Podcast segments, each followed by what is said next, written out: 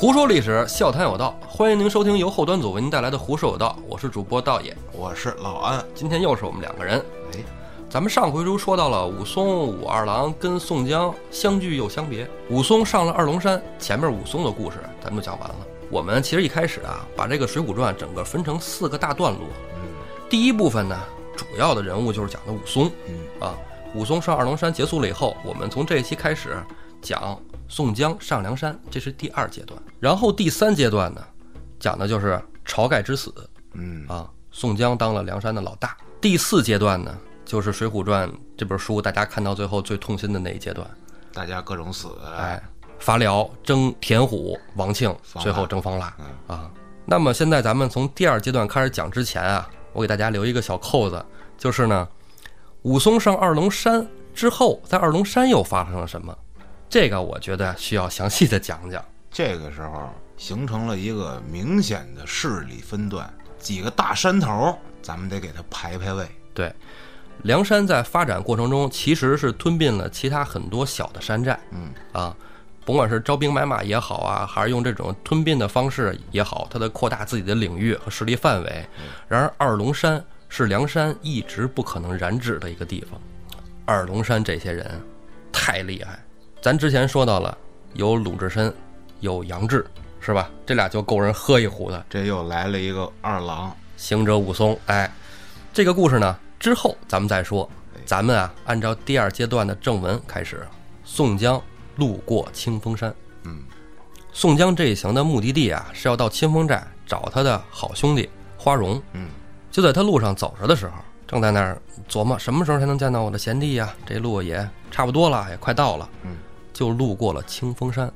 就在这个山下的时候，几把挠骨套索，噗，就把宋江给掀翻在地，捆了个粽子。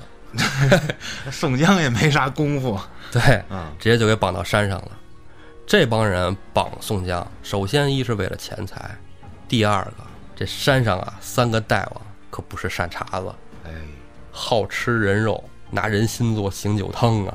到了山上，把宋江捆在边上，这喽啰呀就进去喊：“大王，大王，抓来了！这个我看着不错，叫做醒酒汤，那是非常嗨啊！正好您喝完了，来给您做一个现成的，喝个鲜汤。这大王一听，嗯，我过来看看。哎，这可以。这时候过来一喽啰，拿着一个尖刀，拿着一盆热水，边磨这刀啊，边跟那个屋里的大王说：“大王，我跟你说啊，这就得吃现成的，你知道吗？现挖出来，马上一烫，哎，之后就下锅，这样啊，这个心特别嫩，哎，汤喝了，这心也可以直接吃。”这样说着呢，宋江在那儿就大喊一声：“没想到我今天宋江就死在这儿了，太冤了！”这时候，这宝座上这大王一听，他说啥呢？你再说一遍，你叫什么名字？我叫宋江。哎，一说宋江这个名字，啊，你是哪儿的宋江啊？宋江就说：“我还哪儿的宋江啊？山东运城宋江。这时候就看一矮逼，比东春来，噔噔噔噔噔噔噔噔噔就冲过来了，从宝座上啪就跳下来了。”说宋江有点慌了，说：“哎，这不是刚才还要杀我呢吗？这干嘛呢？这是怎么了？”这小矮个儿过来就说：“说你就是山东宋江宋押司吗？”宋江说：“是啊，我就是啊。你们干嘛呀？你们这我不认识你们啊。”哎呦，久闻大名，我跟你说啊，这小矮个儿过来就边解绳子边说：“哎呦，您这大名如雷贯耳，我们早就听说了，一直不得相见啊。”宋江就有点懵逼啊。这矮个儿的这山大王把宋江就给搀到屋里啊正位上坐下。嗯，坐以后呢，屋里还有两个大王，各自报了名姓。为首的大哥呢是锦毛虎燕顺，清风山的扛把子。嗯，第二个呢就是矮脚虎王英，就刚才解绳的小小矮个儿。第三个呢是一个特别英俊的小伙儿，白面郎君郑天寿。哎，宋江看这仨人儿谁也不认识，这仨人就给自己扶到中间大座上坐着，是坐也不是，站也不是。这仨人就说说我们一直都敬仰大哥名声，哎呀，一直见不着。来来，小的们赶紧摆酒，把这山上的好酒好肉都摆上来，今天请你们大大哥吃饭。这宋江到哪儿，这提名还就好使。好使，嗯，他可能以前一直没意识到，因为他没出来过。想当一个网红，比现在更难，我觉得。那那会儿你你得干多少事儿，对吧？对，现在你不是说你刷刷屏幕就行的是吧？往上一步了，往下一步了的事儿。宋江就跟着几个人，哎，结识了一下宋江就说：“哦，原来是清风山的三位寨主啊！来，燕顺兄弟干了这碗酒。”然后这时候白面郎君郑天寿来，宋大哥，我敬您。嗯，哎，宋江，好好好，好兄弟。然后宋江说：“哎，王王英兄弟呢？王英兄弟去哪儿了？”燕顺放下酒杯，给宋江说：“哎，大哥，你有所不知，我这个兄弟啊，什么都好，就是好色。听说他们啊，抓了一个附近的一个官眷啊，一个当官的小娘们儿，在后边正办事儿啊。没事儿，大哥，咱们喝咱们的酒。”宋江说：“这附近当官的媳妇儿，咱谁家的媳妇儿啊？”燕顺说：“好像听说是清风寨的吧？清风寨知寨夫人什么玩意儿？没事，大哥，别管他，别管他。”好家伙，宋江，我天哪，这我来就是要投靠这个清风寨知寨花荣的呀！这这叫花荣的媳妇儿，我别别别别喝了，咱们赶紧去后边看看去，这可能是我朋友的媳妇儿。啊，严顺啊，我靠，这天闯下这么大的乌龙吗？然后跟郑天寿带着宋江就赶紧到了后院，王英正在那儿，哎，小娘子快来呀！嗯，弹着吉他唱着歌，对，正要剥这女子的衣服，这女子正在那惨叫的时候，门推开了，宋江就问啊，还好还没动手啊啊！王英说怎么了？哥哥们，你们先喝酒去，我这个快，一会儿就来。我快五分钟到不了。对我特别快啊。宋江说说这个兄弟稍等啊，我问两句话，然后就问那个女子说你是谁家的呀？这女子说说我是清风寨知寨的媳妇儿，我我从这儿路过，给家人上香去了，被绑到山上来了，这大王救我。宋江说哎别，我不是大王啊，我也是路过的啊，我是从这儿路过，我也是被绑到山上来的，很偶然，很巧合。那你丈夫是不是姓花呀？叫花荣是吗？这女的说啊，不是，花荣啊，是我们这个清风寨的副知寨。我丈夫呢是清风寨的正知寨刘高，跟华荣兄弟啊是同僚。宋江说：“哎，你看看，这是咱自己人。”然后跟燕顺、王英说：“华荣是我兄弟，啊，发小，这是他上司的对，媳妇儿，都同事，同事下的，这个算了算了。”王英说。哎，行吧，你说这个宋江大哥头回来了，张张回嘴，我不能说驳了宋江大哥面子。那行吧，那你走吧，就给他送下山了。然后呢，宋江、王英、燕顺、郑天寿接着喝酒，打牌宴宴。啊，喝得几日酒，宋江就说差不多了，我也该上清风寨了啊。这个花之寨给我写了好多封信，一直让我去，一直都没去呢。又跟你们这儿攀欢几日，结识了几位英雄，咱们也是有缘分啊，缘分还没尽，有机会我们还会相见的。清风山三位寨主苦留不得，哎，那就只好送宋江大哥下山了。嗯，哎，给宋江送到山下，宋江就说：“行了，就到这儿，我自己走就完了。”因为宋江是吧，他毕竟是想投靠官府的，一帮山大王送他也不太合适 看啊。着不好。对，宋江自己呢就溜达到了清风寨。清风寨啊，一开始我看《水浒》的书的时候，我一一直认为清风寨是不是一个，也是一个山头的一个，是吧，工事嗯一类的。其实这清风寨啊，是在他们这个清风镇里边的一个军营，都是当兵的，哎，都是当兵的。然后呢，这当兵的，咱们之前也说过，宋朝啊，这管军队文官儿是老大，对，武官没有兵权。，对，是附属。刘高呢，就是这里的文官文职寨。嗯，华容呢，就是这个清风寨的武职寨。话说宋江进了清风镇以后，跟人打听了，说这个啊、南面就是这个文职寨刘高的居所，北面呢就是武职寨华容的居所。宋江就奔了北面来了。宋江就走到了华荣家门口，哎，跟下人就一通报。一会儿功夫，华荣从里边急急忙忙的就跑出来了，嗯，搀着宋江的胳膊，哎呦，大哥，你可来了，咱俩得五六年没见了，来，快屋里请。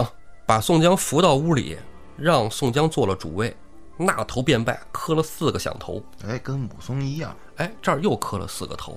咱们之前说过了好多次磕四个头啊，之前也解释过啊。这个我再给你延伸一下解释。嗯，这磕四个头啊，你看像西门庆磕蔡京，四个头认干爹；武松磕宋江四个头认大哥。这个大哥跟咱们说刘关张拜把子那个大哥是不一样的。这会儿这大哥是怎么解释呢？就是帮派老大大哥那种感觉。呃，韩国有一电影叫《头师傅一体》，它里边讲的就是说头儿，这头不是脑袋那个头，就头儿老大帮派大哥的意思啊。师就是老师，教授我本事的人啊。然后父父亲父亲说这三个是一个等级的，一样的。就是我这命都是你的了。对，那华容磕宋江四个头，这就不是单单的是发小的关系，一定是宋江对华容有恩的。这儿有这么一个小传说啊，说这华容啊，这个后文里也讲到了，他是一个将门虎子啊，他爹就是武将。说他爹以前啊，在山东运城当武将，哎，当官的。小的时候呢，华容就是一个小官二代嘛，对吧？也是郓城县也不是一个大地方，小地方是吧？他爹这当官也相当有体面，出去就霍霍、调皮捣蛋。之后认识了宋江，宋江就说啊：“兄弟，你以后能有大作为，你好好的练武习文，将来啊有大抱负，报效国家啊！你别在这儿继续混了，你当一个小混混在这里是吧？欺行霸市的，将来能有什么出息呢？”嗯，华容就记住了这个宋江的话。勤修武艺，精修文笔，啊，之后当上了这个青城寨的知寨，所以心里一直还是比较感念宋江的，拿宋江就心里当成一个对他有人生非常大改变的老师和大哥，所以花荣磕了宋江四个头。花荣绰号小李广，这大李广是谁呀？这里咱就要说了，秦时明月汉时关，万里长征人未还，但使龙城飞将在，不教胡马度阴山。这是唐朝王长龄写汉代飞将军李广的，哎，一首诗。对，这李广啊，在汉朝的时候，他其实属于什么呀？一开始的在军队里也不是什么大官，他是一步一步爬上去的，能力非常强啊。当兵一开始怎么经历的挫折，咱们以后的时候再说。咱们这里讲一个关于李广的小故事。哎，就爱听小故事。哎，这故事啊，是李广当守城大将的时候。正赶上匈奴大举南侵，汉朝虽然是武将领兵，不像宋朝那样啊，嗯，但是这个啊，汉朝的皇帝啊，还是给李广配了一个宦官，来帮他就是说处理一些闲杂事务啊。这宦官啊，在这个宫城里，你想他天天的也没什么可玩的，没骑过马啥的，是吧？到了这个边关塞外这个开阔的草原，是吧？骑马好玩呗。这宦官啊，领着几十个人就骑马巡视啊。也算是巡视，不能说是为了叫巡视嘛，就是玩了嘛，玩。正撞见了三个匈奴人，哎，这三个匈奴还不是骑兵，是步兵。这三个人啊，看见了这宦官带着几十个人骑马在这溜达，过来就觉得，哎呦，这不是探子吗？这三个匈奴骑手是干嘛的？其实他们过来射雕呢，也是溜达来了，正好碰上了。然后呢，这三个匈奴人就弯弓搭箭，把这几十个随从都给射死了。厉害了啊！这宦官他胆儿小嘛，那帮士兵看匈奴人可能还愣吧愣吧，对吧？还得准准备是不是抽刀啊，是不是搭箭啊？这宦官早就颠了，也就是他颠的早，他跑回去了，跟李广就说这事儿了。李将军，大事不好了！我在外边带人家遛弯，不是我们巡逻的时候，出来三个人把我们给射死了。李广问。那三个人干嘛的呀？哎呦，那可是敌敌军先锋大将，太厉害了，都是神射手。李广呵呵一乐。三个人没骑马吧？哎，他们仨呀，打鸟呢啊，打鸟回去准备做饭的。你们这帮真饭桶，行吧，算了。李广就带了一百人。李广还真没溜说话，这是我说的。李广当时不这么说话。哎，李广带了一百个人，匆匆匆就从这个军营里就出来了，因为那仨人没骑马嘛，很快就追上那三个人了。那仨人还没回头弯弓搭箭的功夫呢，李广这时候抽出三支箭来，啪一拉，仨人全都射死当场。就说这李广这神射呀，但是啊，李广只带了一百人，这个时候已经深入到敌营阵容前面了。匈奴人已经发现李广和这一百人了，马上就组织军队追过来了。李广这时候一看，哟我操，怎么办？这要搁一般人衰了，赶紧跑，对吧？我们一百个人，那边几千大军在那儿呢。我们这田炫都不够啊，对吧？分分钟包了饺子。十比一。李广这时候手底下人有点慌神儿，说：“李将军，咱们咱们撤吧，咱们跑吧。”李广说：“别撤，现在所有人全部下马。”这帮人说：“咱干嘛？准备肉搏去吗？” 李广说：“不是，下马摘马鞍子。”这匈奴人一看，哟，认得李广啊！一看这个服装服饰，这个就是飞将军啊！他们干嘛来了？他们这是一个先遣部队。大军一定在后边呢，他们在诱敌。你看，你看，摘马鞍子了。你看，你看，躺那儿了，那弹吉他了，都开始。这 是故意的。匈奴人就不敢动了。李广就在那草地上躺着，后边那士兵就问他：“李将军，咱真这么躺着吗？一会儿要从咱身上碾过去怎么办？”李广说：“不敢，冲我这个名字在这儿，他们就不敢动。咱打一赌。”就这么过了半天，匈奴那边人真就没敢动，愣是没敢。哎。就在那愣着。就在这时候，匈奴那边将领身边一个小校骑一匹白马从阵营里出来了。嗯，李广这时候不急不慢的看见那人出来了，行，把马鞍子装上，也骑到马上，也往前溜达，迎着那人就去了。那骑马那个人还离着李广有很远的距离的时候，李广从后背弯弓搭箭，一箭啪把那人就给射死了，就这么轻描淡写。射死之后，李广牵着马又溜达回去，把马鞍子摘了，往地上一躺，接着唱歌。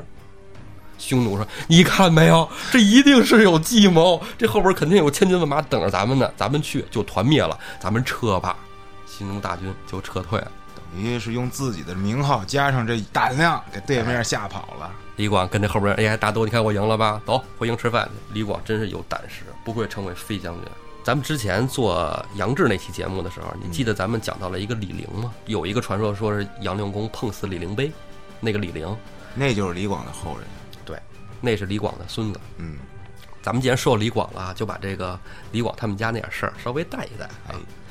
李广啊，其实他一生中都非常辉煌，直到汉武帝的时候，汉武帝其实对李广不是特别的重用，啊，汉武帝重用的是卫青和霍去病，这个大家都知道，嗯啊，在汉武帝时期啊，有一场著名的漠北之战，漠北之战呢，大将军大元帅是卫青，啊，李广呢是当做前将军，汉武帝为什么这么安排呢？因为李广岁数太大了，啊，没让他当做一个统兵的大帅，嗯，李广还倒霉，啊，在沙漠里啊还迷路了，没参加着这个漠北之战。嗯，那依照李广一直这个成长的轨迹都是那么的光辉，嗯，这种耻辱他是受不了的。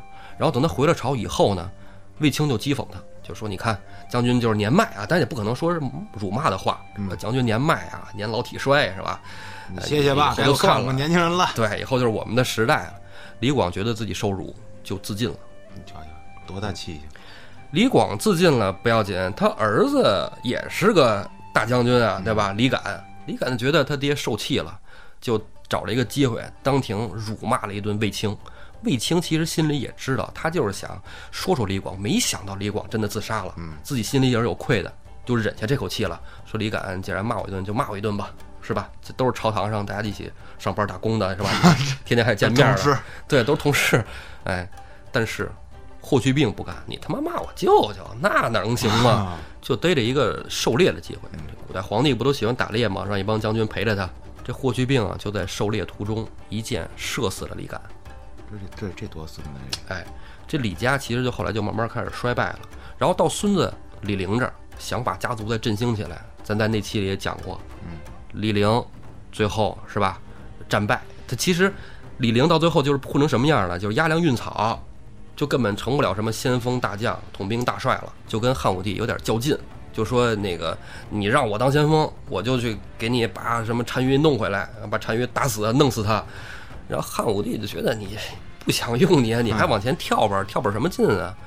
就说那你行吧，你去吧，但我没马啊。都知道李家人善骑射，是吧？李陵也是有这方面的能耐，李陵手底下也有那么四五千军人，就非常能打的。后来说没有马，马你们自己想办法。李陵说可以，没有马就没有马。然后后续粮草也没有啊，你们去吧。李陵说没粮草，没粮草，咱去，大不了茹毛饮血嘛，是吧？准出事儿啊！哎，但是李陵还真挺争气的，就带着这五千人一直打到了漠北，挺厉害的。但是后来毕竟寡不敌众，对，又没有后续的这个给养，嗯啊，最后李陵还也不算是降，我觉得就算被抓走了。其实当时李陵没想降，李陵想死啊，就最后就是殉国嘛，殉国身亡。当时他手下的士兵就跟他说：“我说那个，呃，你还是留得青山在，不怕没柴烧。然后因为将来机会他再逮时候吧跑回来。”对对对，李陵说：“那也行吧，就降了。”其实啊，李陵走了之后，汉武帝就后悔了，没发兵去援助他。如果继续发兵援助他，李陵的实力不在李广之下。其实你知道后来给汉武帝激了一下的是谁吗？是司马迁。司马迁跟汉武帝说：“说李陵太冤了，他降的冤。说您要是一直给他军队，给他配备马匹，给他粮草、军械，他不会那么惨的。那皇上能背这锅吗？对，那你说白了，就是说，你说我有错呗？你说我错了是不是？来，把他阉了吧。司马迁是这么着被受的腐刑。后来有不打仗的时候啊啊，不打仗的时候呢，这汉朝就派使臣，就是到北边去出使嘛。出使之后，就跟那个匈奴的人问说：“那个我们李将军在吗？”然后匈奴说：“李将军啊，李将军练兵呢。”给你们练兵呢。这个使臣一听了，我天哪！我们的李将军李陵给匈奴练兵了，赶紧就回去跟这个汉武帝说了。汉武帝说：“哦，你在那边搁人练兵呢，得把这一家人全给杀了，哎，把李陵家人全给宰了。”这李陵家人都杀了之后，李陵就就怎么回事啊？因为消息很快就传过去了嘛。传过去说怎么回事？把我们家人都杀了，怎么回事啊？现在不是不打仗了吗？嗯，我在这儿也什么都没干啊，我不是好不蔫的，天天自己待着。然后说，我听说有这么一事儿，有一个汉朝使臣啊来问您，我估计当时那人是看错了。当时李旭将军在练兵，使臣就问李将军干嘛呢？然后那当兵的也不知道啊，就说李将军练兵呢，那个是李旭将军，估计是误把当成您了。这李陵，我操，这大乌龙，一家子全死了。后来再有汉朝使节来的时候，李陵就穿着匈奴的服饰再见汉朝的使节了。可让你看看你逼我的。对，到后来啊，霍光，啊，霍光就汉武帝死了以后嘛，汉昭帝继位了以后，那个时候就是小皇帝嘛，然后需要更多的人辅佐他嘛，然后霍光就说：“咱们把李陵将军给接回来，因为那会儿不打仗。”嗯，霍光就让了那底下一个下官就去了，出使匈奴，就跟李陵就说：“说回来吧，这边现在那个汉武帝死了，你就是是不是用置气了，对你把他熬死了。对对，咱们活到最后是吧？李陵不回去了，说我首先岁数太大了，再然后我不能二次叛主。嗯，使臣回来之后，哎，汇报了这个消息给霍光，一看那就算了吧。李陵后来就死在匈奴了，但是李陵家的故事还没完啊，有这么一个传说，传说李陵娶了一个媳妇儿叫拓跋，哎，这个匈奴啊，在很早以前把东胡部落吞并了。你知道东胡部落就是后来发展的鲜卑人，啊，在历史上说是嫁给李陵的是匈奴的公主，有可能啊，有可能。她还有别的女人啊，有可能其他有其中有一个女人就叫拓跋。嗯，那叫拓跋这个女人呢，生了的孩子在胡俗里边，这个孩子的姓氏啊要随母亲的名字，所以呢，这孩子呢就都叫拓跋什么了。嗯，然后据传说啊，这个拓跋氏就是北魏的那个皇帝拓跋氏，是李陵的是李后人。陵的后人。对对对，有这么一个说法啊，但是不知道是真的假的。但是有另外一个事儿是真的，嗯，就是李家呀，那个时候在关陇集团是一个大的世家大族，李氏。那除了李广这一支，还有其他的家族，对吧？李广代的儿子，对人特别多，人才济济啊，嗯，跟杨家将似的。哎，比杨家将人还多呢。李广有很多孩子，那咱们最出名的就知道李敢，对吧？那李敢呢，孩子也特别多。那最出名的就是这李陵了。嗯，那还有其他的孩子。那有一个孩子的后代在五胡十六国时期在西凉称帝了，叫李浩。这个人啊，还不是特出名，因为五胡十六国五胡乱华，之前胡四儿也讲乱啊。超级乱，对吧？李浩呢，就是李广的十六世孙。李浩又有儿子叫李欣，李欣的儿子李重耳，这也没有什么大故事的，就不说了啊。咱们接着往后捋。李重耳的儿子叫李熙，李熙的儿子李天锡，李天锡的儿子李虎，这个人你应该就听说过了，西魏八柱国之一。好的，我今天第一次听说，哎，那我长知识了。哎，他活着你可能不知道，嗯但是他死了你就该知道了，兄弟。李虎在死了以后追封唐国公，那李虎的儿子呢是李炳，继唐国公。李炳的儿子叫李渊，我的天呀，李渊是这么来的呀？串了一大串儿。对哇，因为一直到隋朝的时候啊，这关陇集团都是非常强大的。这看来这祖先牛逼，这个后代总有一天也会继续牛逼的。这个，因为啊，这李氏啊是关陇集团的一个世家大族。嗯，李氏啊，刚咱们一直讲到李渊了嘛，对吧？就是到隋朝了嘛。隋朝的时候，关陇集团一直都是非常强大的，左右着政权的更迭嗯，啊。任何朝代，你当皇帝就是 CEO，大老板，大老板背后就是那些大的世家大族集团。隋炀帝为什么被骂呀？被诟病啊？隋唐里是不是？那就是个大废物是吧？隋炀帝是吧？大坏人是吧？大坏蛋，把描述得特别坏。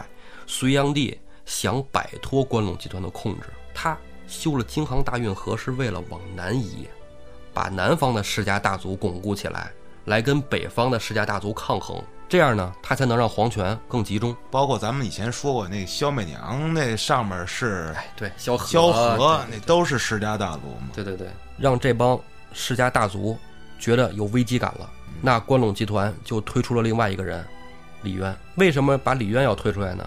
李渊是关陇集团自己的人啊，可能更听话一点吧，是不是？就来把你推出来当皇帝呗。那最后还是世家大族赢了。对，但是这东西就怕开头，嗯，你知道吧？一开了头以后就好办了，就跟那个科举制度一样。科举制度其实就是把世家大族给砍掉了。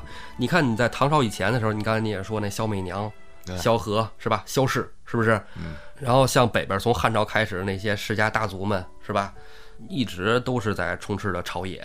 那朝廷里没有穷人，或者说有才新鲜力量人，对他上不来。对，都是被世家大族垄断着，而且一直朝代的更迭，就是这几个世家大族在玩嘛。你玩几千年还是这波人嘛？对嗯，所以说李世民的伟大之处啊，就是把隋炀帝没办成的事儿办成了。隋炀帝他，你想啊，他是把这个关陇集团，就是北方的世家大族和江南南方的世家大族想笼络到一起，但是没成功，嗯，对吧？李世民他把这个北方和南方的世家大族笼络到一起以后，甚至把周边的这些少数民族也笼络到了一起，那就是我说了算了。对，所以就成了唐帝国，嗯啊，千古一帝啊，这也是。哎，咱们说了一大圈，从李广绕到李世民了，然后说到了唐朝，但也是一家子的事儿啊啊，是一家子的事儿。那咱们说回来，这个小李广花荣，说回清风寨，哎，华容拜完了宋江以后，坐在了宋江下垂手，哎，接着开始咱们吃喝呗，是吧？这个兄弟见面了，少不了酒宴，对不对？吃喝间啊，宋江就跟华容说：“贤弟，啊，我来的路上啊，我上趟清风山。”华容说：“您跑那儿干嘛去了？啊那山上有大王。”说：“可说呢，他们把我抓上去了，抓上去以后呢，他们听说我是宋江之后，还对我还挺好，哎哎，那几个兄弟还挺义气的啊。但是发生这么一事儿，山上啊有一个大王叫王英的，抓了一个你们这边儿知寨啊，什么刘知寨啊，刘高他媳妇儿，就要强奸他啊，我给拦下来了。后来我一听是你们同事啊，那就怎么咱得给他救下来是吧？他说你也知道我宋江这人，我不可能说我知道了我不管是吧？华容就说说大哥，哎呦，你真是的，你怎么把他给救了？说那个女的就不是个好玩意儿，两口子混蛋。说以前啊，我在这当个武知寨，这一片儿都弄得特好。嗯，这两口子来了以后啊，还说什么文知寨，提笔连字儿都不会写，过来了以后就是欺男霸女，就天天在那欺负人，贪图贿赂。哎，你这回真不应该救他，就应该啊，让这个小贱人受些侮辱啊，这样呢，让我也能出口气。他们老欺负我，但是你说我又不能怎么着，人家是正知寨，是不是？哎，大哥你真多余了。宋江就说说，哎呦，兄弟，你都这么多年了，怎么还没长大呀？孩子气。说呀，冤家宜解不宜结，差不多能过去就得了。嗯，华容说行吧，两兄弟把酒言欢，喝了好几天酒，转眼之间马上就要到春节了。哎，黄蓉也开始忙起来了，忙起来就跟宋江说说大哥啊，我每天啊派人啊陪你玩儿，嗯啊带你在附近转转，这附近也有寺庙啊什么的，你就看看看逛逛去呗。对，然后现在这个市集采购的也特别多，小年儿什么的哈，你逛逛。宋江说行，你忙你的，没关系。黄蓉就每天派不同的士卒陪着宋江玩儿，宋江这人出手大方，出去玩的这一天就得吃喝，华容都给这个士兵钱，宋江就不让这士卒花。宋江说：“嗨跟大哥出来，这都不叫事儿啊，还要你们花钱吗？对呀，我这花钱就花我的。他说：“那这个您看花之寨给我们这钱，我们就是要给您花的呀，带您吃喝，这不花了，我们怎么回去跟花之寨交代呀？”宋江说：“哎，我也不说，你就自己留下吧，啊，自己买点吃喝给家里留着啊。这些士卒都特别感激宋江，又落一好人样儿。哎，又吃又喝又玩儿还挣钱，何乐而不为呢？是，所有人都特别喜欢跟宋江在一块儿，宋江也自己开开心心的，到处逛逛也挺好的。马上过年了，转眼就要到了元宵佳节。灯节儿，这一说到灯节，好多听评书的朋友们就知道，有灯必有事儿。哎，在评书、电视剧里，只要一遇上酒馆必出事儿，一遇上灯会必出事儿。啊，对，你看像那个《隋唐演义》里哎，是吧？不也是吗？咱们一说到《隋唐演义》里，就都知道那个程咬金灯会闹事儿啊什么的这那的。但是这评书讲着玩儿的，唐朝宵禁，晚上不会有灯会；宋朝啊不宵禁，晚上是能出来玩儿、上街采购、买东西、逛街、吃饭、撸串儿、喝酒的，是没有问题。对，那宋朝的这个元宵佳节是相当热闹，虽然不比京城，但是清风镇上也是有一个灯会，小鳌山，哎，也有特好玩儿。然后华容就跟宋江说：“说大哥，灯会啊，晚上我得巡逻啊，执勤我去不了，我派几个家丁陪着你，哎，好好的吃喝玩逛逛，看看灯。等你看完了回来，晚上我在家里摆宴，咱们再过元宵佳节，嗯好吧？”宋江说：“没问题，兄弟，忙你的啊。”宋江跟这几个家丁就到了小鳌山看灯。这灯节上啊，特别热闹，各种小吃什么也都有。说实话，宋江这一阵子也憋闷坏了。虽说是在柴大官人庄上，就整天就是跟着柴大官人一起喝酒，是吧？写写字儿，聊聊天儿，聊聊时事什么的啊牛。逼，哎，对，到了孔家庄上呢，那就是跟那俩小兄弟一块儿玩会儿，更能吹牛逼了。也没出来走走散散心。这个灯会热闹闹的，宋江挺开心的。嗯，小鳌山上悬灯挂彩，哎，灯上画了许多故事，有各种各样的，哎，底下还有人在那唱，在那讲，哎，宋江觉得听得津津有味儿啊。正在这走着的时候，在胡同对面有一个小院儿，这院儿里坐着一家人，哎，在那儿赏灯吃饭。这是谁呀、正是当时清风山宋江救下来的那个妇人刘高跟他夫人他们一家。这个妇人看到了门缝外边黑个的矮山大夫，其实宋江不是山大夫。但是这女的知道啊，她说话好使啊。对，这妇人就跟刘知寨说了，说这个这人就是当时在清风山上那个大王，就他手底下的小弟就要玷污我，快抓他！这多缺德！刘高说：“啊，媳妇儿，就就这人吗？咱得抓他！”马上纠结了一票人，就把宋江给抓起来。哎呀，陪着宋江来的这些人，一开始还想正蒙，再一看，哟，这是刘知寨的人，得赶紧回去给花之寨报信儿。宋江被抓走了之后，这才引出了小李广华容大闹清风寨。欲知后事如何，咱们啊，且听下回分解。